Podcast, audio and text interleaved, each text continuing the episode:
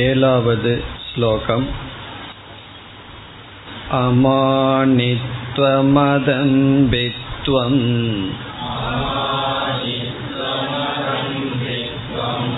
अहिंसाक्षान्तिरार्जवम्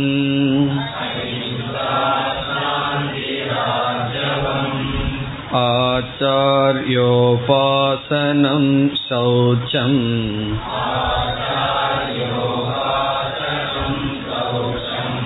स्थैर्यमात्मविनिग्रहः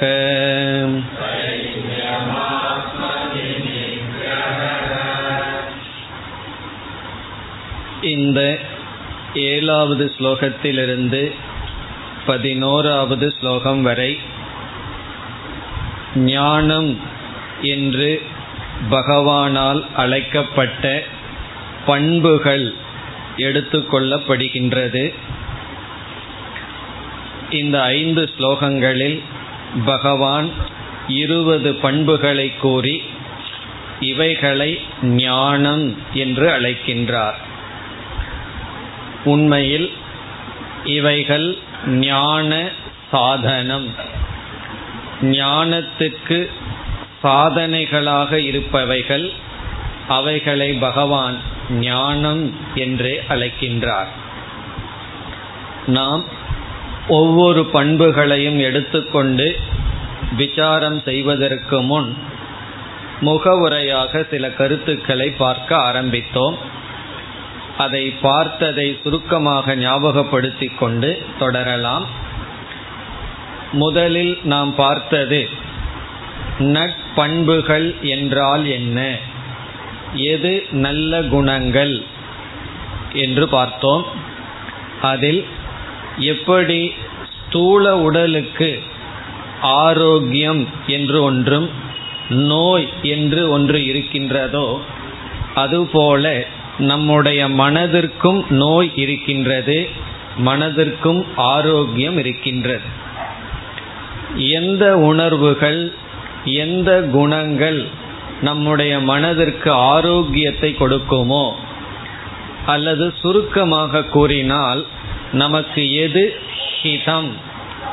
ஹிதம்ங்கிற சொல்லை நாம் மனதில் கொள்ள வேண்டும்.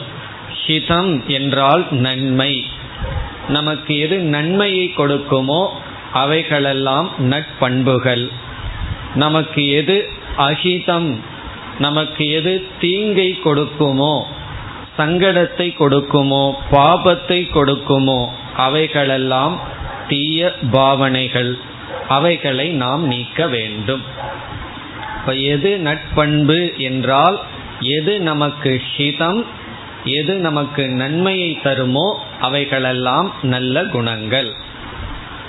நமக்கு எப்பொழுது குழப்பம் வருகிறது என்றால் பிரியம் என்று ஒன்று இருக்கின்றது ஹிதம் என்று ஒன்று இருக்கின்றது. பிரியம் என்றால் அப்போதைக்கு நமக்கு கொடுக்கின்ற சுகம். அவன் பிரியமாக நாலு வார்த்தை பேசினான். அதனால் சந்தோஷப்பட்டேன் என்று சொல்வோம். அந்த பிரியம் என்றால் பிளீசிங் அப்போதைக்கு நமக்கு மகிழ்வை கொடுப்பது.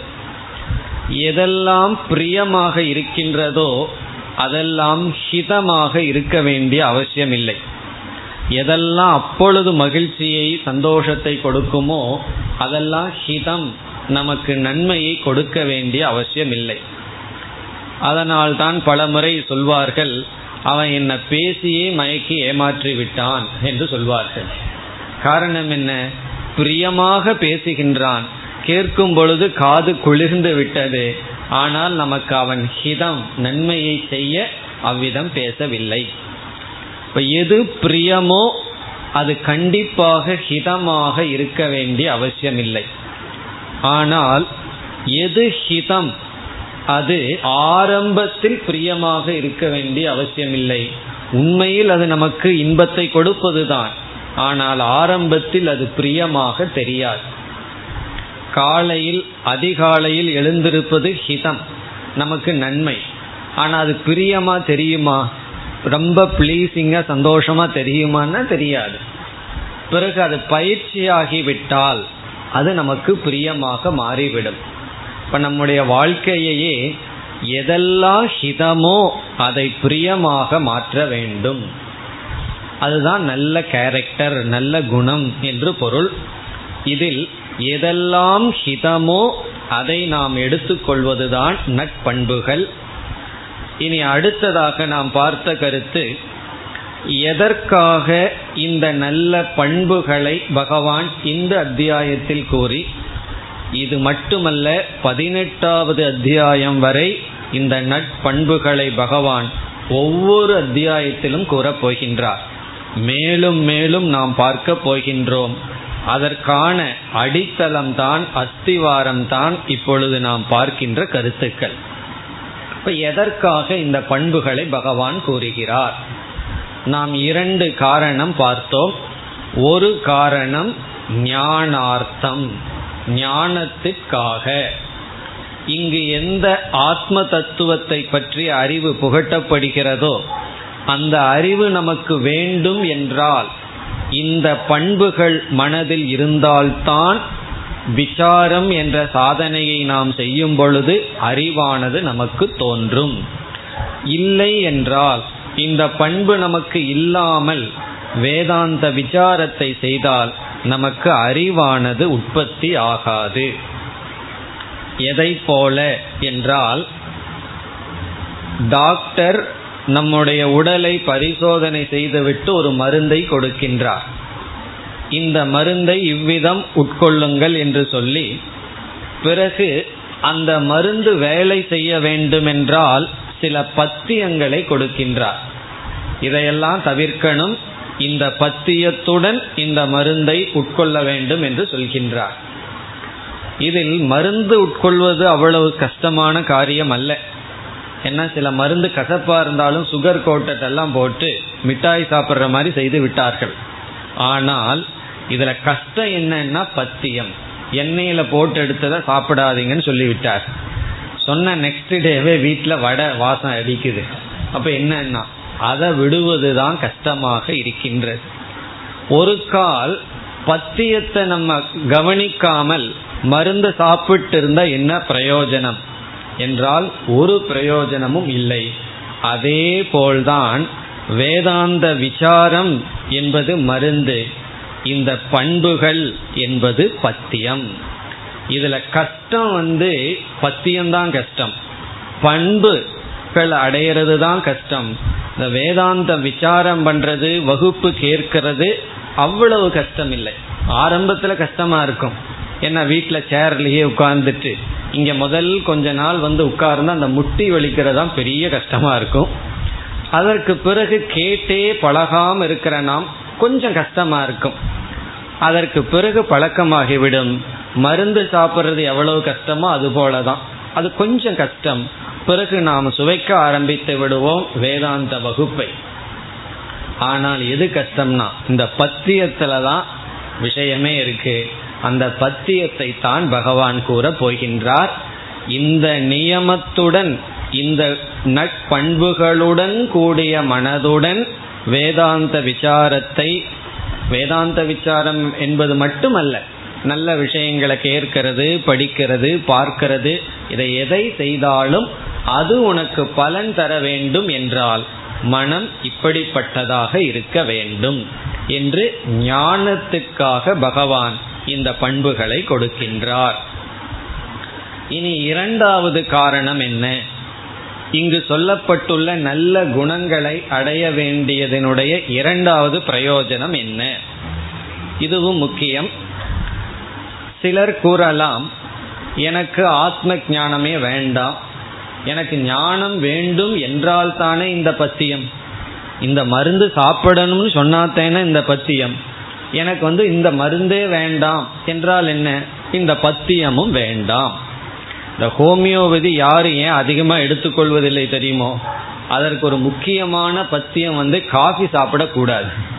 காஃபி சாப்பிட்டா ஹோமியோபதி மெடிசன் எல்லாம் ஒர்க் ஆகாது. ஏன்னா அந்த கசப்பு வந்து அந்த மருந்துக்கு சேராது. அதனால தான் யாருக்கும் ஹோமியோபதி மருந்து பக்கம் போகிறதுக்கு கஷ்டமாக இருக்குது அந்த மருந்தை சாப்பிட்றதுல கஷ்டம் இல்லை. அதுக்கு கொடுக்குறாங்களே பத்தியம். அதுதான் கஷ்டம். அலோபதிக்கு போனால் என்ன சொல்கிறார்கள்? காஃபியில் இந்த மருந்தை சாப்பிடுங்கன்னு சொல்கிறார்கள். அதனால் ரொம்ப சந்தோஷமாக இருக்குது ஒரு காஃபி எக்ஸ்ட்ரா சாப்பிடலாம். காஃபியில் தானே சாப்பிட சொல்கிறார்கள்? நாலு மணி நேரத்துக்கு ஒருக்க ஒரு அரை கிளாஸ் காஃபியில் சாப்பிடுங்கன்னு சொல்லும்போது கேட்கறதுக்கே நல்லா இருக்கு. அப்படி இந்த பத்தியம் ஏன் நான் பின்பற்ற வேண்டும்னா மருந்த சாப்பிட வேண்டும் என்றால் ஹோமியோபதி மருந்த மாத்திட்டேன்னா அந்த பத்தியம் எனக்கு வேண்டாம். அதுபோல ஒருவர் கூறலாம் எனக்கு ஆத்ம தத்துவ ஞானம் எல்லாம் வேண்டாம். ஏதோ இருந்துட்டு சந்தோஷமா வாழ்ந்துட்டு போறதனே தவிர அப்படி இருக்கையில் எனக்கு எதுக்கு இந்த பண்புகள் என்ற கேள்வி வரும் பொழுது நாம் சென்ற வகுப்புல பார்த்தோம் மனிதனாக பிறந்த நாம் மனிதர்களுக்குரிய ஆனந்தத்தை அனுபவிக்க வேண்டும் என்றால் நமக்கு ஞானமே வேண்டாம். இந்த வாழ்க்கையில மிருகங்களை காட்டிலும் அதிக சந்தோஷத்துடன் வாழ வேண்டும் என்றால் இந்த பண்புகள் நமக்கு அவசியம். ஞானத்துக்குன்னு ஒரு கொள்கை. இங்க ஞானத்துக்கு வர வேண்டாம். சாதாரண வாழ்க்கையில ஒருவன் வாழ்கின்றான். அவன் மற்ற மிருகங்களை காட்டிலும் அதிக சுகத்தை அனுபவிக்க விரும்பினால் மனிதலோக ஆனந்தத்தை அனுபவிக்க விரும்பினால் இந்த பண்புகள் கண்டிப்பாக இருந்தாக வேண்டும்.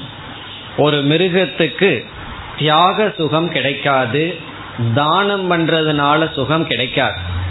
ஒரு பொருளை நம்மளே அனுபவிச்சா அதில் ஒரு பங்கு ஆனந்தம் இருக்கு. அதை நம்ம தியாகம் செய்யும் பொழுது தியாகம் செய்து அந்த ஆனந்தத்தை அனுபவித்தால் அனுபவித்தவர்களுக்கு தெரியும். அதை அனுபவிக்கிறத விட அந்த பொருளை அனுபவிக்கிறத விட நூறு மடங்கு ஆனந்தம் இருக்கின்றது. அதே போல மற்றவர்களுக்கு பகிர்ந்து உட்கொள்ளும் பொழுது அது உணவாகலாம் மற்ற பொருளாகலாம் ஆனந்தம் அதிகரிக்கும். இந்த சுகத்தை எல்லாம் மிருகங்கள் அனுபவிக்காது. ஆனால் மனிதன் அனுபவிக்கலாம். அப்படி மனிதர்களால்தான் மன்னித்தல் இப்படிப்பட்ட குணங்களினால் வருகின்ற சுகத்தை அனுபவிக்க முடியும். இங்கிருக்கின்ற ஒவ்வொரு பண்பையும் நாம் பின்பற்றும் பொழுது லௌகிகத்திலேயே நமக்கு அதிக ஆனந்தம் நமக்கு கிடைக்கும். மேலான இன்பம் நமக்கு கிடைக்கும். ஆகவே யாருக்காவது எனக்கு ஞானம் வேண்டாம் என்று சொன்னாலும் இந்த பண்புகள் அவசியம்.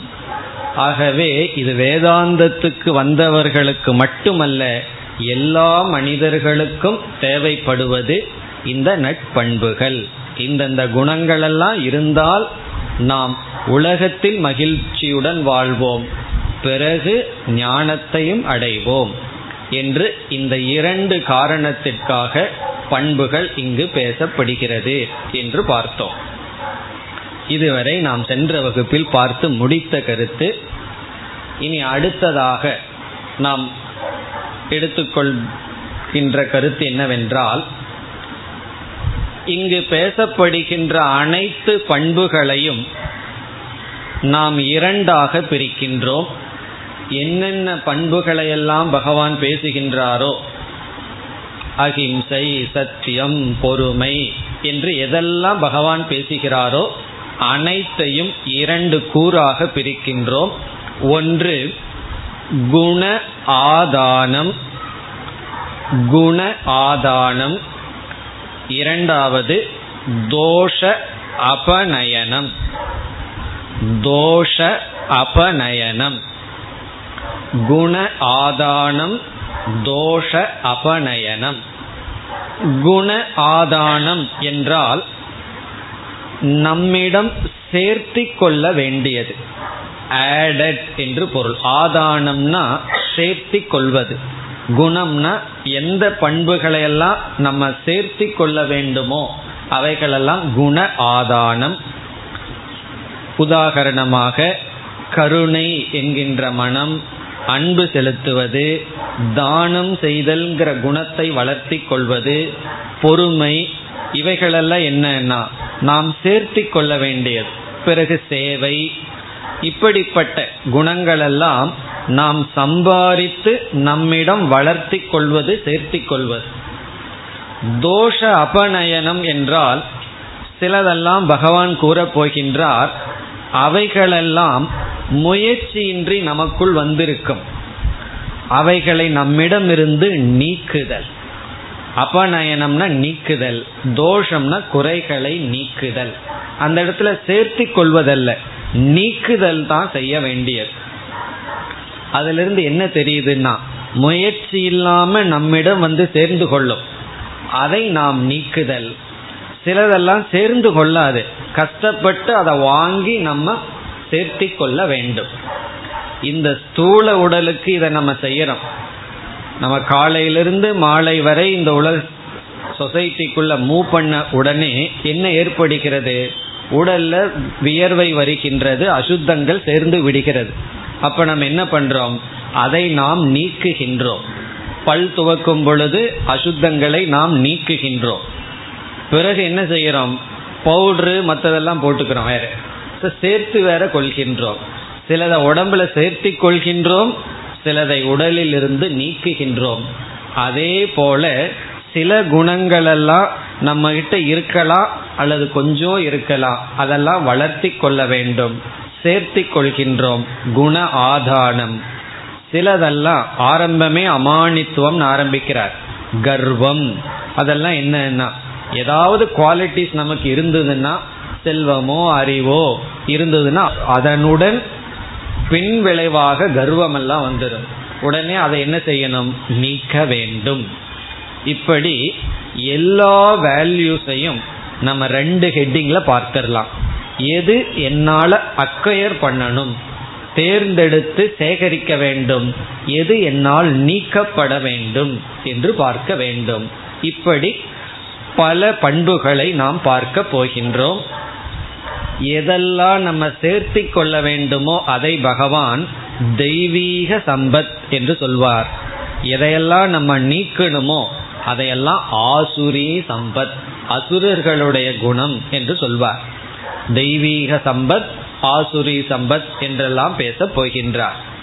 இப்படி எல்லா வேல்யூஸும் ஒன்னா நம்ம தேர்ந்தெடுத்து அல்லது தேடி சேர்க்க வேண்டியதா இருக்கும் அல்லது நம்ம முயற்சி இல்லாம நம்ம கிட்ட வந்திருக்கும் அதை நம்ம நீக்க வேண்டியதா இருக்கும் இப்ப என்ன பண்ணணும்னா எதை நான் சேகரிக்கணும் எதை நான் நீக்க வேண்டும் இதுதான் வேல்யூஸ் இனி அடுத்தது அடுத்த விசாரம். இந்த பண்புகள் இப்ப பண்புகள்னு சொன்னா உங்க மனதில் புரிஞ்சிடும் சேர்த்து கொள்ள வேண்டித்தது சில நீக்கப்பட வேண்டித்தது சில.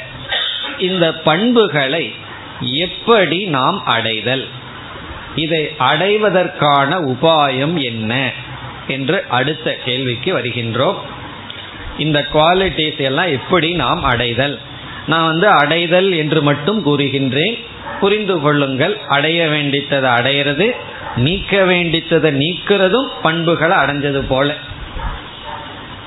என்ன பண்புகள்? நல்ல பண்புகளை அடைந்தது போல. இதற்கு இதற்கும் நாம் இரண்டு உபாயம் இப்பொழுது முதலில் கூறுகின்றோம். எதற்கு நான் நட்பண்புகளை நாம் எப்படி அடைதல்? நல்ல குணங்களெல்லாம் நாம் எப்படி எடுத்து கொள்ளுதல்? வந்து நீக்குதலும் அடங்குகின்றது. இப்போ ஜென்ரலாக இந்த வேல்யூஸை எப்படி அடைதல்? அதற்கு என்ன உபாயம் என்றால் சாஸ்திரத்தில் ரெண்டு உபாயம் பேசப்படுகின்றது. முதல் உபாயம் ஞானம். அறிவு. ஞானம். இரண்டாவது உபாயம் பிரயத்தனம். பிரயத்தனம். இதனுடைய விளக்கத்தை இப்பொழுது பார்ப்போம். முதலில் ஞானம் இரண்டாவது பிரயத்னம் பிரயத்னம் என்றால் முயற்சி கர்ம ஆக்ஷன் செயல். சரியான செயல். சரியான முயற்சி என்று பொருள். எத்தனம் அப்படின்னா முயற்சி செயல் நம்மிடமிருந்து வருகின்ற செயல். பிரயத்தனம் என்றால் இந்த பிரங்கிற சொல் சரியான என்பதை குறிக்கின்றது. சில பேர் முயற்சி செய்வார்கள் தவறான டைரக்ஷன்ல முயற்சி செய்து கொண்டிருப்பார்கள். ஒரு இடத்துக்கு போகணும்னா ஒரு இடத்த அடையணும்னா போகணும் டிரான்ஸ்போர்ட் பண்ணணும். இவர் தப்பான டைரக்ஷன்ல போயிட்டு இருந்தாருன்னா முயற்சி இருக்கு. தவறான திசையில் இருக்கு. அப்படி சரியான முயற்சி. இனி இந்த ரெண்டு என்ன என்றால் இப்பொழுது ஞானம்ங்கிற டாபிக்கு வர்றோம். இந்த இடத்துல ஞானம் என்றால் நல்ல பண்புகளெல்லாம் நமக்கு வந்து ஒரு நல்ல மனது நமக்கு கிடைக்க வேண்டும் என்றால் முதலில் நமக்கு எவைகளெல்லாம் நட்பண்புகள் என்ற அறிவு தேவை. சில பேர்த்துக்கு அதே தெரியாது. எது நல்லது? எவைகளெல்லாம் பண்புகள் என்பது நமக்கு தெரியாமல் இருக்கும். அதை தெரிந்து கொள்வதுதான் ஞானம். இப்ப ஞானம்னா எதெல்லாம் வேல்யூஸ் எவைகளெல்லாம் நல்ல பண்புகள் என்கின்ற அறிவு. இந்த அறிவு வந்து ரொம்ப முக்கியம். இதுவே தெரியலனா எப்படி பண்புகளை அடைதல். இந்த அறிவு தான் எவைகளெல்லாம் நம்ம சேர்த்தி கொள்ளணும் எவைகளெல்லாம் நம்மிடத்திலிருந்து நீக்கப்பட வேண்டும் என்கின்ற அறிவு. இந்த அறிவை எப்படி அடைதல் என்றால் அதைத்தான் பகவான் வந்து இந்த அத்தியாயத்தில் சொல்கின்றார் முழு கீதையில் சொல்கின்றார். அல்லது தர்ம சாஸ்திரமே இந்த அறிவை நமக்கு கொடுக்கின்றது. எந்த தர்ம சாஸ்திரத்திற்குள் சென்றாலும் அல்லது எந்த ரிலீஜியனுக்குள்ள நீங்கள் சென்றாலும் எந்த மதத்துல சென்றாலும் அங்கு வந்து இந்த தர்மம் கோட் ஆஃப் கான்டாக்ட் எப்படி இருக்க வேண்டும். மனிதன் என்னென்ன பண்புகளை வளர்த்தி கொள்ள வேண்டும் எவைகளை அவன் பின்பற்ற கூடாது டூஸ் அண்ட் டோன்ஸ்னு சொல்வார்கள். இது வந்து ஒரு குறிப்பிட்ட கல்ச்சர் அது குறிப்பிட்ட மதத்துக்கு மட்டும் பொருந்தியதல்ல. எல்லா ரிலீஜியன் எல்லா இடத்திலும் இது பொதுவாக பேசப்பட்டிருக்கு. அதனால இந்த அறிவை அடையிறதுல கஷ்டமே கிடையாது. அறிவை அடையிறதுல கஷ்டம் இல்லை. கஷ்டங்கிறது வேறையில தான் வரப்போகுது. அதை நம்ம பயன்படுத்தி அந்த அறிவு நம் மயமாக்குறதுல தான் கஷ்டம் வர போகின்றது இப்போ நமக்கு தர்ம சாஸ்திரம் இருக்கின்றது. பிறகு பெரியவர்களுடைய உபதேசம் இருக்கின்றது. நம்முடைய மனதே நமக்கு காட்டி கொடுக்கும். இந்த பண்புகளெல்லாம் எவைகள்ங்கிறது ஆல்மோஸ்ட் மேக்சிமம் நம்ம மனசே நமக்கு காட்டி கொடுக்கும். எப்படி காட்டி கொடுக்கும்னா எனக்கு எதெல்லாம் நல்லதோ அதுதான் மற்றவர்களுக்கும் நல்லது. இப்ப எனக்கு நான் எதை செய்யக்கூடாதோ அதை நான் மற்றவர்களுக்கும் செய்யக்கூடாது. என்று இந்த பொதுவான அறிவானது நமக்கு எவைகளெல்லாம் பண்புகள் என்று காட்டி கொடுக்கும். இந்த ஞானம்ங்கிற விஷயத்துல அதிகம் கஷ்டம் வராது. திருடனுக்கும் தெரியும். அவன் வந்து அறியாமையினால திருடல. இது நல்லாவே தெரியும் நம்ம செயல் தர்மத்திற்கு உட்பட்டதல்ல.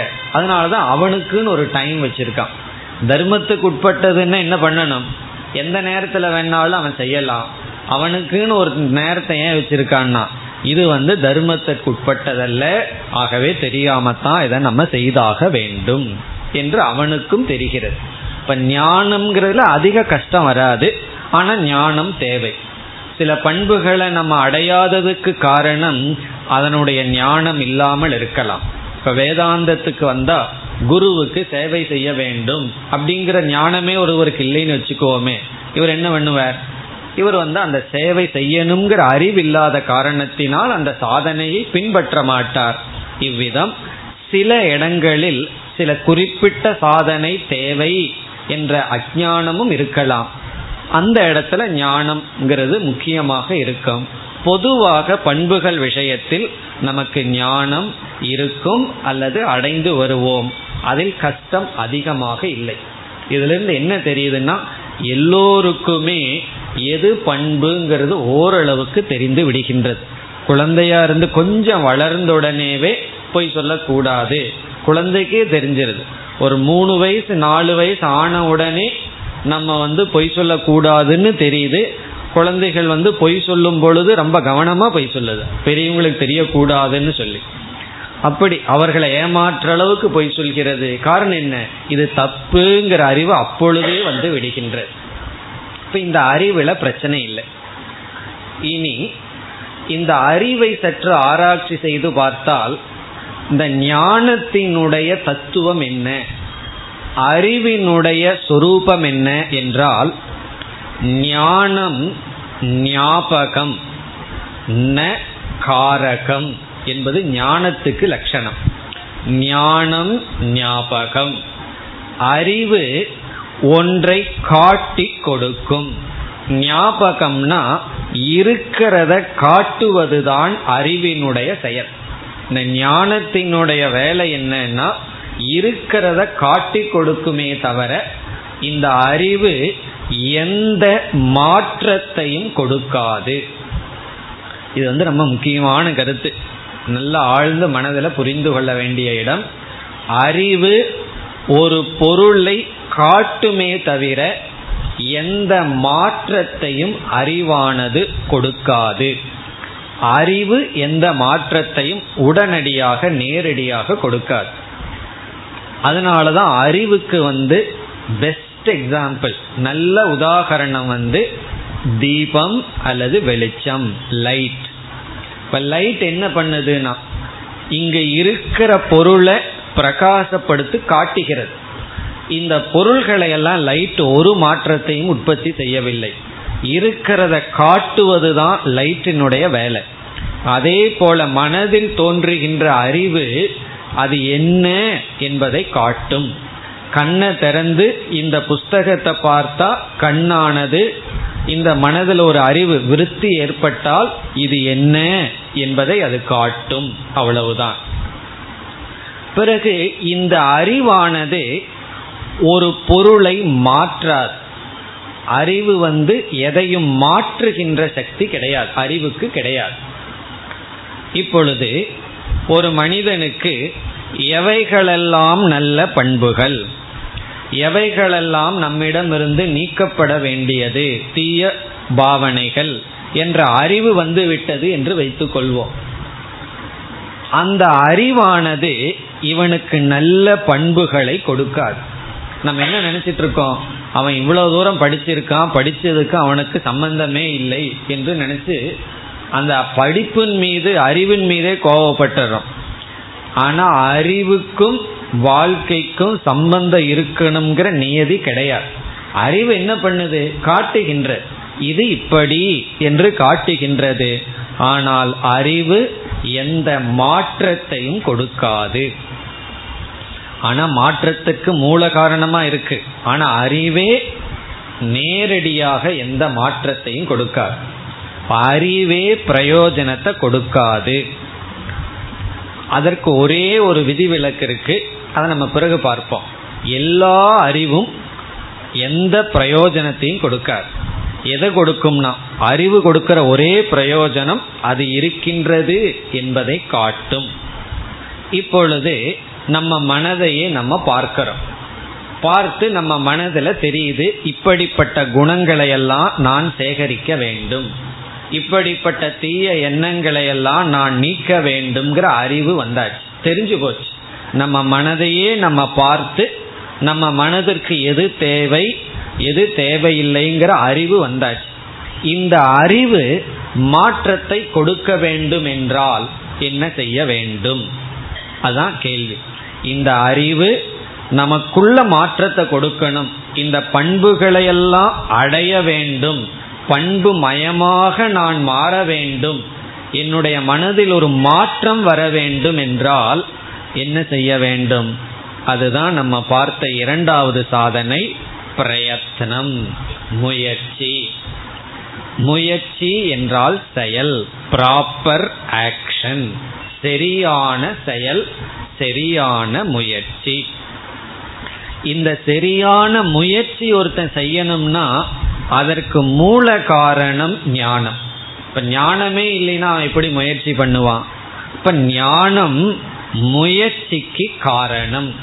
இப்ப நம்முடைய மனது நமக்கு தெரிஞ்சாதான் நம்ம வந்து சரியான முயற்சி பண்ண முடியும். நம்ம மனதினுடைய சுவாவமே நமக்கு தெரியலனா நம்ம சரியா முயற்சி செய்ய மாட்டோம். அதனால அறிவை வந்து அவ்வளவு லேசா எடுத்துடக்கூடாது. அதே சமயத்துல எனக்கெல்லாம் தெரிஞ்சாச்சு போதும்னு நிறுத்திவிடக் கூடாது. இந்த அறிவு இருக்கிறதை காட்டும் மாற்றத்தை கொடுக்காது. அறிவே பிரயோஜனத்தை கொடுக்காது. இப்ப இது வந்து அறிவினுடைய சொரூபம். இதை வச்சுட்டு தான் இந்த வேறு சிலர் என்ன சொல்வார்கள் பிரம்மத்தை பற்றி தெரிஞ்சுக்கிறதுனால ஒரு பிரயோஜனம் இல்லை காரணம் இந்த அறிவு எந்த மாற்றத்தையும் கொடுக்காது. எதையும் நம்மை அடைவிக்காது அப்படின்னு சிலர் சொல்வார்கள். இப்ப நம்ம வேதாந்தத்தில் என்ன சொல்லுவோம்? அறிவு மாற்றத்தை கொடுக்காது உண்மைதான்.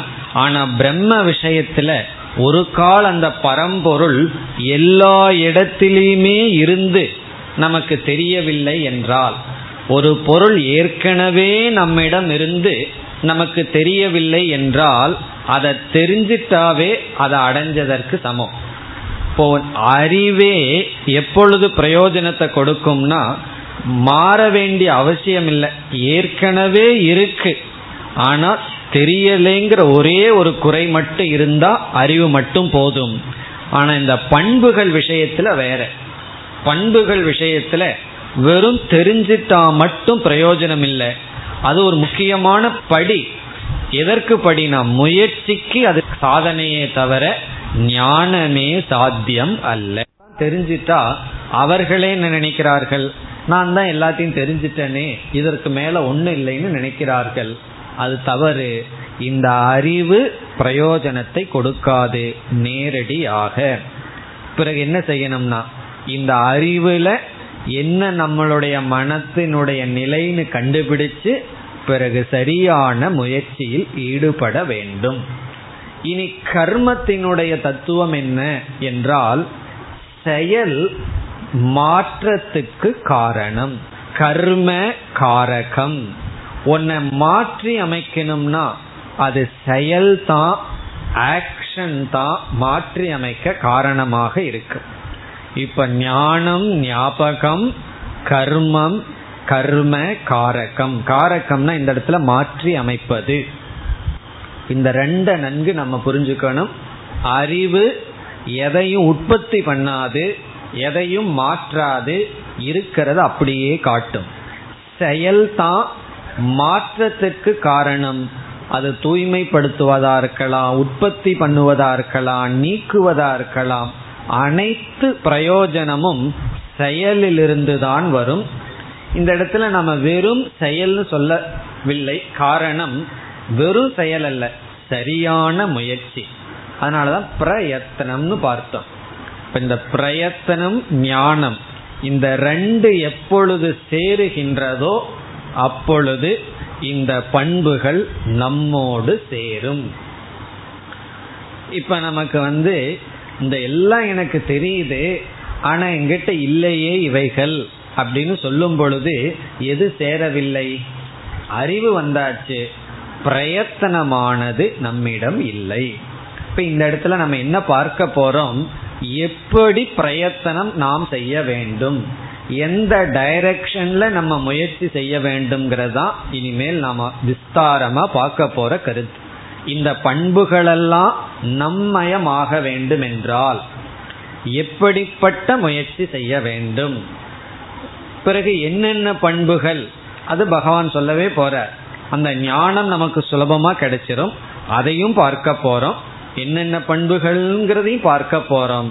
பிறகு எப்படிப்பட்ட முயற்சியில் ஈடுபட்டால் அந்த பண்புகள் நம்முடைய சுவாவம் நம்முடைய குணமாக மாறும் என்பதற்கு சில ஒரு எய்ட்ஸ் போல அதாவது உங்களுக்கு ஹெல்ப் தான் நான் பண்ண போறேனே தவிர அவரவர்கள் கண்டுபிடிக்கணும் உண்மையிலேயே ஏன்னா ஒவ்வொருவருக்கும் ஒவ்வொரு குணம். பகவான் அவ்வளவு காம்பினேஷன்ல படிச்சிருக்கார். எத்தனை மனதோ அத்தனை சுவாவங்கள் இருக்கு. இப்ப அவரவர்கள் கண்டுபிடிச்சு நான் எப்படிப்பட்ட டைரக்ஷன்ல முயற்சி பண்ணணும்னு அவரவர்கள் முடிவு பண்ணணும். ஆனா பொதுவான ஒரு உபாயத்தை நாம் பார்க்க போறோம். பொதுவா இப்படிப்பட்ட டைரக்ஷன்ல நம்முடைய முயற்சி இருக்க வேண்டும். இப்ப நம்முடைய அடுத்த விசாரம் என்ன என்றால் இங்கு சொல்லப்படுகின்ற பண்புகள் நம்மயமாக வேண்டும் என்றால் எவைகள் பண்புகள் என்ற அறிவும் அறிவை தொடர்ந்து சரியான முயற்சியும் நமக்கு தேவை. ஆக்ஷன் சரியான முயற்சி தேவை. இனி அடுத்தது என்ன என்றால் இந்த சரியான முயற்சியை எப்படி செய்தல்? எது சரியான முயற்சி? எப்படிப்பட்ட ஆக்டிவிட்டீஸ்ல நம்ம ஈடுபட்டால் நமக்கு வந்து இந்த பண்புகள் எல்லாம் நமக்கு கிடைக்கும் என்று நம்ம பார்க்கணும். பிறகு நாம செய்ய போகின்ற பிரயத்தனம் என்ன நமக்கு கொடுக்கும்? அந்த முயற்சி நமக்கு எதை கொடுக்கும்? முதலில் எதை கொடுக்க வேண்டும் என்று இப்பொழுது பார்க்கின்றோம். அதாவது ஞானம் பிரயத்தனம்னு பார்த்தோம். அந்த பிரயத்தனம் வந்து எப்படிப்பட்ட பாவனைகளை ஆரம்பத்தில் நமக்கு கொடுக்க வேண்டும் அல்லது வேல்யூஸ்ல எவைகளையெல்லாம் அந்த முயற்சி கொடுக்க வேண்டும். அந்த முயற்சி என்னன்னு நம்ம பார்க்க போறோம். எப்படி முயற்சி பண்ண போறோம்னு பல கருத்துக்களை பார்க்க போறோம். எப்படிப்பட்ட முயற்சிங்கிறதுக்கு முன்னாடி அந்த முயற்சியை செய்தால் அந்த முயற்சி நமக்கு என்னென்ன கொடுக்கும் என்று இப்பொழுது பார்க்கிறோம். இது எதற்கு பார்க்கிறோம்னா அந்த முயற்சி மேல நமக்கு விருப்பு வரணும். இல்லைன்னா சில பேர் முயற்சி பண்ணாமையே சோம்பலா உட்கார்ந்துட்டு இருப்பார்கள் முயற்சி பண்ணணும்னு அதற்கு ஒரு தூண்டுதல் வேண்டும் அல்லவா அதற்காக இந்த கருத்தை பார்க்கிறோம். இப்ப நாம செய்கின்ற பிரயத்தனம் இந்த வேல்யூஸ் விஷயத்துல நாம செய்கின்ற முயற்சியானது எதை நமக்கு கொடுக்க வேண்டும் என்றால் முதலில் கொடுக்க வேண்டியது இந்த வேல்யூஸ் மீது இச்சையை கொடுக்க வேண்டும். ஆசையை அது வளர்க்க வேண்டும். இப்போ நீங்கள் எப்படிப்பட்ட முயற்சி வேணாலும் எடுத்துக்கொள்ளலாம் அதில் ஃபுல் ஃப்ரீடம் இருக்கு. அந்த முயற்சி எதை கொடுக்க வேண்டும் என்றால் இந்த பண்புகளில் இச்சையை வளர்க்க வேண்டும். இன்ட்ரெஸ்ட் அது கொடுக்கணும். ஆசையை வளர்க்க வேண்டும். ஆசையை வளர்க்கிறதுக்கு என்ன முயற்சி செய்வீர்களோ அதை செய்ய வேண்டும். எதுல ஆசைனா இங்கு சொல்ற வேல்யூஸ்ல நமக்கு ஒரு இன்ட்ரெஸ்ட கிரியேட் பண்ணணும். ஆசையை தூண்ட வேண்டும். இந்த அட்வர்டைஸ்மெண்ட்டினுடைய ரகசியமே என்ன? அவர்கள் வந்து ஆசையை தூண்டுறதுக்காகத்தான் அத்தனை விதமான அட்வர்டைஸ்மெண்ட் செய்கிறார்கள். இப்பெல்லாம் டெலிவிஷன்ல வந்து அட்வர்டைஸ்மெண்ட்டை பார்க்கறதுக்கே அவ்வளவு இதா இருக்கும் ஒரு த்ரில்லிங் மூவி பார்க்குற மாதிரி இருக்கும் காரணம் என்னன்னா அது போர் அடிச்சிடக்கூடாது ஒரு சோப்போ அல்லது எதுக்காவது அட்வர்டைஸ்மெண்ட் போட்டா அது நமக்கு பார்த்து பார்த்து போர் அடிச்சதுன்னா அந்த சோப்பை வாங்க மாட்டோம். அதனால என்னன்னா அந்த ஒரு ஃபியூ செகண்டும் கூட ஒரு இன்ட்ரெஸ்டிங்காக தான் போடுவோம் அடிக்கடி மாற்றி விடுவார்கள். ஏதோ ஒன்று பெருசாக நடக்கிற மாதிரி போடுவார்கள். பார்த்தா ஏதாவது ஃபெவிக்காலோ ஏதோ ஒன்று இருக்கும். காரணம் என்னன்னா ஆசையை வளர்க்க வேண்டும். இப்போ முயற்சி வந்து ஆசையை வளர்க்க வேண்டும். காரணம் என்ன? ஆசைக்கு என்ன லட்சணம்? ஆசை இருந்தால்தான் நம்ம அதை அடைய மீண்டும் முயற்சி செய்வோம். அதற்குள்ள போவோம். ஆசை தான் பெட்ரோல் போல. நம்ம எல்லா இடத்துலயும் எது போக வச்சிட்டு இருக்குன்னா ஆசை தான் ஒவ்வொரு இடத்துக்கும் போக வச்சிட்டு இருக்கு அப்படி இந்த ஆசையை வளர்ப்பதாக இருக்க வேண்டும். பிறகு இரண்டாவது என்னவென்றால் இப்ப எவ்வளவோ பண்புகள் எல்லாம் இருக்கு. இப்ப பகவான் வந்து சத்தியம்னு ஒரு பண்பை சொல்ல போறார். உண்மை பேசுதல். இப்ப எல்லாருக்கும் உண்மை பேசணுங்கிறதுல ஒரு விதமான மதிப்பீடு வேல்யூ இந்த இடத்துல வேல்யூனா அதுக்கு கொடுக்கிற மதிப்பு இருக்கா இல்லையா? எல்லோருக்குமே உண்மை பேசணுங்கிறதுல ஒரு மதிப்பு வச்சிருக்கார். ஒரு ஒரு ஆபீசரா இருக்கார். அவர்கிட்ட ஒருவர் வந்து சொல்றார் கவர்மெண்ட் ஆபீசர்னு வச்சுக்குவோமே சேல்ஸ் டேக்ஸ் இன்கம் டேக்ஸ் இந்த மாதிரி இடத்துல உட்கார்ந்துருக்கார். இப்போ ஒருவர் வர்றார். வந்த உடனே அவர் வந்து உங்களுக்கு நான் நூறுரூவா நூறுரூவா வேண்டாம். பத்து ரூபா தர்றேன். இந்த காரியத்தை பண்ணி கொடுங்கன்னு சொல்றார். உடனே நம்ம என்ன சொல்லுவோம்? ஹரிச்சந்திரனா மாறிடுவோம். நான் வந்து நேர்மையாக தான் இருப்பேன். உண்மைதான் நான் பேசுவேன். பொய்யா சைன் பண்ண மாட்டேன்னு சொல்லுவோம். காரணம் என்ன? உண்மைக்கு இவருக்கு வேல்யூ இருக்கு. அதுக்கு டேலி வந்த வேல்யூ வந்து பத்து ரூபா. சப்போஸ் வந்து ஒரு பத்தாயிரம் ரூபா கை எடுக்கிறாருன்னு வச்சுக்குவோமே அல்லது ரெண்டு ஆயிரம் ரூபா நோட் எடுத்து மேலே வைக்கிறார். உடனே என்ன செய்வோம்? சரின்ட்டு வந்து அந்த பொய்யை அவர் செய்து விடுகின்றார். காரணம் என்னன்னா இந்த இடத்துல ரெண்டு வேல்யூ வந்தாச்சு. உண்மை பேசணுங்கிற வேல்யூ இருக்கு. அதனாலதான் பத்து ரூபாய்க்கு அந்த வேல்யூ அவர் விட்டு கொடுக்கல. ஆனா அதே ரெண்டாயிரம் அல்லது பத்தாயிரம்னு வரும்பொழுது என்னாச்சுன்னா அந்த வேல்யூ அதிகமாயாச்சு. இந்த உண்மை பேசுறதுங்கிறத காட்டிலும் அதற்கு வேல்யூ அதிகமாயிடுது. அவன் வந்து ரொம்ப கிளவர் பணம் கொடுக்கறவன். இவருக்கு எவ்வளவு தூரம் இருக்குமோ அதுக்கு மேலதான் கொடுப்பான். அதிகமா கொடுத்துட மாட்டான். இப்ப ரெண்டாயிரம் ரூபாயிலேயே மடங்குவார்னா மூவாயிரம் ரூபாய் கொடுத்துட்டா அது அவனுக்கு லாஸ் அதனால கொஞ்சம் கொஞ்சமா தான் கொடுத்து பார்ப்பான். முதல்ல முந்நூறு ஐநூறு இல்ல வேண்டான்னு தலையாட்டுவான். இல்ல இன்னும் கொஞ்சம் மேல வச்சுக்கோ. இப்படியே கொஞ்சம் கொஞ்சமா பார்த்து அவருக்கு உண்மைக்கு எவ்வளவு வேல்யூன்னு போட்டு அதுக்கு மேல கொஞ்சம் போன உடனே வின் இதுதான் நடந்துட்டு இருக்கு இப்ப என்னன்னா ரெண்டு வேல்யூ இருக்கு. பணத்திலையும் வேல்யூ அந்த இடத்துல பணம் கிடையாது. பொய் சொன்னோம்னா இந்த கம்ஃபர்ட் கிடைக்குதுன்னு ஒரு வேல்யூ இருக்கு. பிறகு உண்மை பேசணுங்கிற வேல்யூ இருக்கு. இப்ப எது வின் ஆகுதுன்னா எந்த வேல்யூ அந்த நேரத்தில் அதிகமாகுதோ அது வெற்றியை அடைகிறது. இப்ப இந்த முயற்சி என்ன ஆகணும்னா இந்த வேல்யூல ஒரு வேல்யூவை கிரியேட் பண்ணணும். இந்த சத்தியத்தின் மீது இருக்கின்ற மதிப்பு இருக்கில்லதா? இருக்கின்றதல்லவா? அது உயிரே போனாலும் சத்தியம்தான் என்ற அளவுக்கு உயிருக்கு மேல வேல்யூ வைக்கணும். ஹரிச்சந்திரனுடைய கதையே அதுதான். ஹரிச்சந்திரனுடைய கதை வந்து உண்மையை பேசுங்கன்னு சொல்வதற்காக கொடுக்கப்பட்ட கதை அல்ல. சத்தியம் வத. வேதத்துல சொல்லியாச்சு அது என்ன அது எல்லாத்துக்கும் தெரியும். பிறகு ஹரிச்சந்திரனுடைய கதை எதை குறிக்கின்றது? எதற்காக அந்த கதைனா அந்த சத்தியத்தின் மீது வேல்யூவை உற்பத்தி பண்றதுக்கு தான் ஆனா இப்ப என்ன ஆகி போச்சு தெரியுமோ?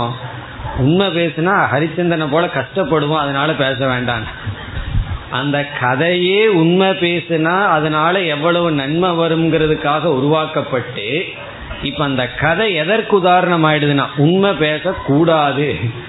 உண்மை பேசுனா கஷ்டப்பட்டுருவோம். அவன் மாதிரி யாரு கஷ்டப்படுறது அப்படிங்கிற மாதிரி ஆயிப்போச்சு. முழு மகாபாரதமே எதற்குனா கதைகளே எதற்குனா வேல்யூவை போதிக்கிறதுக்கு அல்ல. அது நமக்கு ஏற்கனவே தெரியும். வேல்யூ ஆஃப் வேல்யூ அந்த வேல்யூ மேல் ஒரு வேல்யூவை போதிக்கிறதுக்கு தான் அந்த கதைகளே. அல்லது மகான்களுடைய வாழ்க்கையை நான் எதுக்கு படிக்கிறோம்னா இது நல்லது கெட்டதுங்கிறதுக்கு நமக்கு தெரியும் அது ஏற்கனவே. நல்லதின் மீது மதிப்பை வளர்ப்பதுதான் உண்மையான டீச்சிங்கும் அதுதான். நம்ம உபதேசத்திலேயே அந்த மதிப்பை நம்ம வளர்க்கணும். அந்த மதிப்பை வளர்க்கிறதுக்கு எப்படிப்பட்ட முயற்சி செய்ய வேண்டுமோ அதை செய்ய வேண்டும். இதுதான் பிரயத்தனம்னு சொல்றது. நம்மளுடைய ப்ராப்பர் எஃபர்ட் எப்படி இருக்கணும்? இங்கு சொல்லப்படுற பண்புகள்ல மதிப்பீடு உயர வேண்டும். அது மேல இருக்கிற வேல்யூஸை இன்க்ரீஸ் பண்றதுக்கு என்ன செய்யணுமோ அதெல்லாம் நம்ம பார்க்க போறோம். இப்படிப்பட்ட டிவைஸை யூஸ் பண்ணா நமக்கு வேல்யூஸ் எல்லாம் இன்க்ரீஸ் ஆகும்னு சிலதை பார்க்க போறோம். மீதி எல்லாம் அவரவர்களா பார்த்து பார்த்து கண்டுபிடிச்சு என்ன செய்யணும்? அந்த வேல்யூல மதிப்பை வளர்க்கணும். எல்லாத்துக்கும் சத்தியம் பேசணுங்கிறதுல வேல்யூ இருக்கு. உண்மையிலேயே அப்படிப்பட்ட மனிதர்களோட இருக்கணும்னு நம்ம விரும்புறோம். ஒரு திருடனும் கூட சத்தியமான இனி ஒரு திருடனை பிடிக்கணும்னு தான் விரும்புறான் நேர்மையான இனி ஒரு திருடன் பார்ட்னரா கிடைச்சா நல்லதுன்னு எல்லோருமே சத்தியத்தை தான் விரும்புகிறார்கள். எல்லோருமே நேர்மையத்தான் விரும்புகிறார்கள். ஆனாலும் அதற்கு மேல சிலதெல்லாம் வந்து என்ன செய்கிறது? இந்த சத்தியத்தினுடைய வேல்யூவை குறைச்சிருது. அதே போல கோபம். கோவப்படக்கூடாதுன்னு எல்லாம் விரும்புகிறார்கள். ஆனால் அந்த நேரத்தில் வீட்டில் கோபமா பேசினாதான் பையனோ சர்வன்ட்டோ வேலை செய்கிறார்கள். இப்போ அவர்களுக்கு அங்கே வேல்யூ என்னாச்சு? காரியம் நடக்கணுங்கிறது முக்கியமாயாச்சு. கோபத்தை பட்டாலும் பரவாயில்லைங்கிறது கோபப்படக்கூடாதுங்கிறது கீழே போய் அந்த நேரத்துல இன்ஸ்டண்டா காரியம் நடக்கணும். என்னன்னா இந்த வார்த்தையை யூஸ் பண்ணி இப்படி பேசினா காரியம் நடந்துடும் அதுக்கு வேல்யூ அதிகமாகி விடுகிறது. அப்ப என்ன செய்யணும்னா நம்ம வந்து என்ன லாஸ் ஆனாலும் பரவாயில்ல இதை நம்ம பின்பற்றல தான் அதிக பயன் என்று இந்த வேல்யூவை எப்படி இன்க்ரீஸ் ஆகுமோ அப்படிப்பட்ட பிரயத்தனம் செய்ய வேண்டும். இதெல்லாம் நம்ம பிரயத்தனம் செய்ய வேண்டியதனுடைய டைரக்ஷன் இப்படி எப்படி நம்ம பிரயத்தனம் செய்ய வேண்டும் என்று இப்பொழுது நாம் பார்க்க ஆரம்பிக்கின்றோம். இனி நம்ம அடுத்த டாபிக்கு வர்றோம். என்ன தலைப்புனா எப்படி முயற்சி செய்ய வேண்டும்? என்னென்ன முயற்சியில் நாம் ஈடுபட வேண்டும்? இது வந்து நாம இனிமேல் பதினெட்டாவது அத்தியாயம் வரைக்கும் பார்க்க போகின்ற அனைத்து வேல்யூகளுக்கும் இது வந்து அஸ்திவாரத்தை போல இது சாமான்யமானது. சாமான்யமா சில கருத்தெல்லாம் இப்ப பார்க்க ஆரம்பிக்கிறோம். இந்தந்த விதத்துல நம்ம முயற்சி இருந்தால் இங்கு சொல்லப்படுகின்ற பண்புகளை எல்லாம் நம்மயமாக்கலாம். காரணம் என்ன? எல்லோருக்குமே தெரியும் எது நல்லது எது கெட்டது. எது பண்புகள்ங்கிறது ஓரளவுக்கு தெரியும். இப்ப நம்மளுடைய கஷ்டம் என்னன்னா அதை ஏன் என்மயமாக்க முடியவில்லை? எனக்கு இது தெரிகிறது. ஆனால் என்னுடைய வாழ்க்கை அல்லது அல்லது என்னுடையதாக இவைகள் இல்லை. எனக்கு தெரிஞ்சதா இருக்கே தவிர என்னுடையதாக இந்த பண்புகள் இல்லை. சாதாரண விஷயத்தை எல்லாம் பகவான் சொல்ல போறார் கோவப்படக்கூடாது உண்மை பேசணும் பொறாமப்படக்கூடாது இதெல்லாம் நமக்கு தெரிகிறது. துரியோதனன்னு சொல்றான் பொறாமப்படக்கூடாதுன்னு நான் நினைக்கிறேன். ஆனா பாண்டவர்களை பார்த்தா வயிறெறியுதே அப்படின்னு அவன் சொல்றான். அவனுக்கும் தெரியுது பொறாமப்படக்கூடாதுன்னு. ஆனால் முடியவில்லை. எப்படி? அதற்காக ஒவ்வொன்றான முயற்சியை இப்பொழுது பார்க்க போகின்றோம். அதுல வந்து ஃபர்ஸ்ட் முதல் முக்கியமான சாதனை என்னவென்றால் நம்முடைய மனதை நாம் திறந்து வைத்தல். ஓப்பன் மைண்ட் ஓப்பன் மைண்ட் அப்படின்னு சொன்னா இந்த வார்த்தை உங்களுக்கு தெரியும். ஓப்பனா பேச. ஓப்பன் மைண்டோடு இருன்னெல்லாம் சொல்லுவோம். அதாவது மற்றவர்களிடம் நீ ஓப்பனா இருன்னு சொல்லுவோம். ஆனா நம்ம கிட்டேயே நம்ம ஓப்பனா இருக்க மாட்டோம். நம்ம கிட்டேயே நம்ம மூடி மறைச்சிட்டு இருப்போம். திருடன் எங்க இருக்கான்னா நமக்குள்ளேயே இருந்துட்டு இருக்கான். அது எப்படி என்றால் சில பலகீனங்கள் எல்லாம் நம்மளிடம் இருக்கும். ஆனா நம்முடைய புத்தியே அது நமக்கு பலகீனம் இல்லை என்று மறைத்து கொண்டு நம்மையே நம்ம புத்தி ஏமாற்றி கொண்டு இருக்கும் அது நம்முடைய குறைகள் நம்மிடத்துல இருக்கும். ஆனால் அது நம்மிடத்துல இருக்குன்னு தெரியாதது போல் அது நம்ம மறைச்சு வச்சிருக்கோம். அதுக்கு பெஸ்ட் எக்ஸாம்பிள் வந்து கேன்சர செல்லு போல. மற்ற நோய்கள் வந்தா உடனே அறிகுறி தெரிஞ்சிடும் இந்த கேன்சர்னுடைய டேஞ்சர் என்னன்னா அது முத்தர வரைக்கும் அதனுடைய சிம்டம்ஸையே அது காட்டாம மறைச்சு வச்சிருக்கு. அதனாலதான் அது கடைசி ஸ்டேஜில் தான் தெரிகின்றது. ஆரம்ப ஸ்டேஜில் கேன்சர் ஏன் தெரியறது இல்லைன்னா உள்ள இருக்கிறது அந்த செல்ஸ் வந்து தான் வந்து டேமேஜ் பண்ணிட்டு இருக்கிறத தெரியாம டேமேஜ் பண்ணிட்டு இருக்கு அப்படி நம்முடைய மனமே நமக்குள் மூடப்பட்டிருக்கின்றது. அப்ப நம்ம மனதை நம்ம பார்த்து நமக்குள்ள ஓப்பனா இருக்கணும். பரவாயில்ல இப்படிப்பட்டவனா நான். நினைக்கிறதுக்கே வெட்கமா இருக்குன்னா பரவாயில்ல. யாருக்கும் தெரியாதல்ல. நமக்கு தானே தெரியுது பரவாயில்ல. மற்றவங்க மனதில் நினைச்சிட்டு இருக்கிறத காட்டிலும் நம்மையே நம்ம பார்த்து தெரிந்து கொள்வதில் தவறில்லை. அதனாலதான் தியானம்னு ஆரம்பிக்கும் பொழுது வர முதல் கஷ்டம் என்னன்னா நம்ம மூஞ்சி பார்க்கறது நமக்கே சகிக்காது. இப்படிப்பட்டவனா நான்னு தியானம் காட்டி கொடுத்துரும் கொஞ்சம் கண்ணை மூடி மனசை பார்த்த உடனே எனக்குள்ள இத்தனை குப்பைகளாங்கிறது நமக்கு தெரிந்து விடும் அதை தெரிஞ்சுக்கிறதுக்கு பயந்துட்டு அடுத்த நாள் தியானம் பண்றது காரணம் என்ன? கண்ணை மூடுனன்னா என்னுடைய சொரூபம் தெரிஞ்சிருது. அதனால என்னென்ன நான் கண்ணை மூடல. மற்றவர்களுக்கு என்னுடைய சொரூபம் தெரியட்டும். எனக்கு தெரிய வேண்டாம்னு நம்மையே நாம் மறைத்து கொள்கின்றோம். தவறு கிடையாது.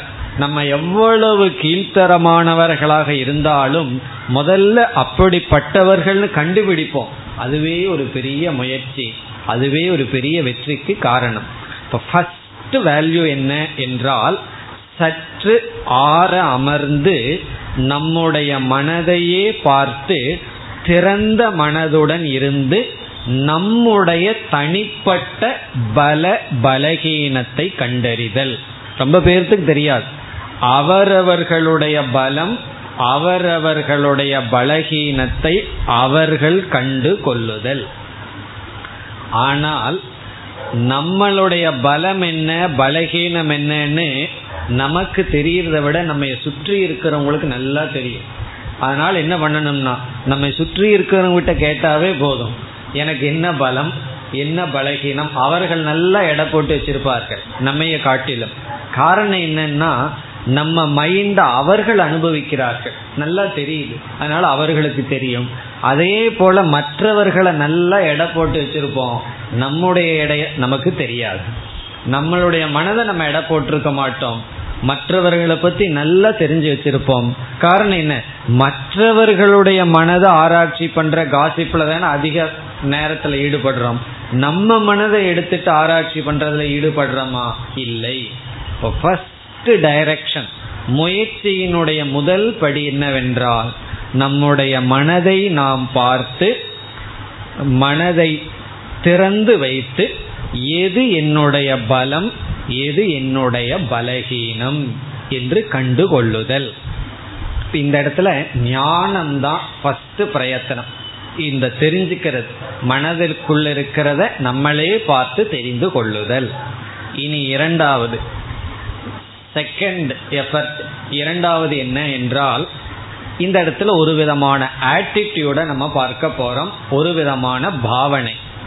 அதை நம்ம வளர்த்தி கொள்ளணும். அதுவும் முயற்சியில வளர்த்தி கொள்ளணும். அது எப்படி வளர்த்தி கொள்ள வேண்டும்? என்ன பாவனை என்றால் சிலருக்கு வந்து தன்னிடம் இருக்கின்ற பலகீனம் தெரிஞ்சிடும் அல்லது பலகீனத்தை மற்றவர்கள் சொன்னாலும் கூட அதை ஏற்றுக்கொள்ளும் மனப்பான்மை வராது. ரெசிஸ்டன்ஸ் நான் அக்செப்டன்ஸ் தெரிஞ்சிடும் இருந்தாலும் ஏற்றுக்கொள்ள மாட்டார்கள். மற்றவர்கள் அதை சொன்னாலும் அதை அவர்கள் ஏற்றுக்கொள்ளவே மாட்டார்கள். இப்போ யாராவது நம்ம பார்த்து ஒரு குறை சொன்னா இது குறைன்னு நமக்கு தெரிஞ்சாச்சு. குறைதான் சொல்கிறார்கள்ங்கிற அறிவு வந்தாச்சு. உடனடியாக வருகின்ற ரெஸ்பான்ஸ் என்னன்னா ஆர்குமெண்ட் ரெசிஸ்டன்ஸ் ஒத்துக்கொள்ளாத மனநிலை. இப்ப அடுத்த ஆட்டிடியூடு வந்து அக்செப்டன்ஸ் ஏற்றுக்கொள்ளுதல். இது ரொம்ப முக்கியம். பலரிடத்தில் இது இருக்கிறது இல்லை ஒருவர் வந்து என்னிடத்துல கூறினார் என்னுடைய அப்பா வந்து வீட்டில் அதிகமாக பேசி அவருடைய மதிப்பையே இழந்துட்டு இருக்காரு. அதனால கொஞ்சம் நீங்கள் அவருக்கு பேச வேண்டாம்னு அட்வைஸ் பண்ணுங்கன்னு ஒருவர் வந்து சொன்னார். அவருக்கு ரொம்ப வயதாயிடுது. பேசாம வீட்டு உட்கார்ந்துருந்தா நல்ல மதிப்பு இருக்கு. ரொம்ப பேசி அவருடைய மதிப்பை இழந்துக்கிறாங்கன்னு சொல்லி கூட்டிட்டு வந்தார். சரி நான் அவருக்கு சொல்றேன்னு அவரிடம் சொன்னேன். அதிகமாக நீங்கள் பேசாதீர்கள்னு. அதுக்கு என்னிடத்தில் அவர் சொன்னார் நான் அதிகமாக பேசுறதே கிடையாது. எப்போ தேவையோ அப்போ தான் பேசுகிறேன் எனக்கு அதிகமாக பேசணுங்கிற ஆசை இல்லை. நான் எதுக்கு அதிகமாக பேசணும்? இப்படி அரை மணி நேரம் பதில் சொன்னேன் நான் அதிகமாக பேசுறதில்ல. அதிகமாக பேசினா மரியாதை போயிடும் எனக்கு எதுக்கு நான் அதிகமாக பேசணும்? என்னுடைய உதவி தேவைப்படும் பொழுதுதான் நான் பேசுறேன். இந்த மாதிரி ஒரு அரை மணி நேரம் பேசிட்டு இருந்தார். நான் பேசின ஒரே ஒரு வார்த்தை அதிகமாக பேசாதீங்க. அவர் சொன்ன பதில் நான் அதிகமாக பேசுறதில்ல. அதுக்கு அரை மணி நேரம் பதில் சொன்னார். அவருக்கு புரியல. சரி போயிட்டு வாங்கன்ட்டு. வேற என்ன செய்யறது? அப்படி ஒரு பலகீனத்தை நம்ம சொன்னோம்னா தனக்கு அந்த பலகீனம் இருக்குன்னு யாராவது சொன்னாலும் கூட அது இல்லை அப்படின்னு சொல்ற இதே போல இனி ஒரு கேஸ் அவர் என்ன அப்படின்னு சொன்னா அதாவது தன்னிடம் என்ன குறைய சொன்னாலும் அதை ஜஸ்டிஃபை பண்றது அது இது கிடையாது அது கிடையாது எனக்கு வந்து அது குறை கிடையாதுன்னு சொல்றேன் இப்போ ஒருவரிடம் ஒரு நாள் அவரிடம் சொன்னேன். நீங்க என்ன சொன்னாலும் உங்களிடத்துல என்ன குறைய சொன்னாலும் நீங்க அதை வந்து ஏற்றுக்கொள்வதில்லை ஜஸ்டிஃபை பண்றீங்கன்னு சொன்னேன். அவர் உடனே கிடையாது அப்படியெல்லாம் இல்லை என்ன? அப்படின்னு என்ன? நீங்கள் வந்து ஜஸ்டிஃபை பண்றீங்கன்னு சொன்னா இல்லை அப்படின்னா அதுவும் ஜஸ்டிஃபை தானே. அப்படி என்ன குறையை உங்களிடம் சொன்னாலும் நீங்கள் மறுக்கிறீர்கள்னா இல்ல நான் மறுக்கலைனா அப்ப மறுக்கிறார்னு அர்த்தம். இந்த மாதிரி தான் கண்முன் தெரிகிறது. இது வந்து எப்படி பலகீனம்னு. ஆனால் அந்த ஒரு ரெசிஸ்டன்ஸ் நம்மளுடைய மனதினுடைய ஒரு பலகீனம் என்ன என்றால் எப்பொழுதெல்லாம் இது ஒரு பொதுவான நியதி நம்ம மனதினுடைய நியதி. எப்பொழுதெல்லாம் புதிதான உண்மையை மனது சந்திக்கின்றதோ அப்பொழுது அந்த உண்மையினிடத்து மனதிற்கு வருகின்ற முதல் எமோஷன் ரெசிஸ்டன்ஸ் ஒரு உண்மையை சந்திச்ச உடனே முதல்ல இருக்காது இல்லை வேண்டாம். இதுதான் மனதுக்கு வர்ற ஃபர்ஸ்ட் ரெஸ்பான்ஸ் தான். ஐன்ஸ்டின் வந்து ஒரு புதியதை கண்டுபிடிச்ச உடனே என்ன செய்தார்கள்? நூறு சயின்டிஸ்ட் எழுதி இது தப்பு அப்படின்னு எழுதி அவருக்கு பேப்பர் கொடுத்தாங்களாம்.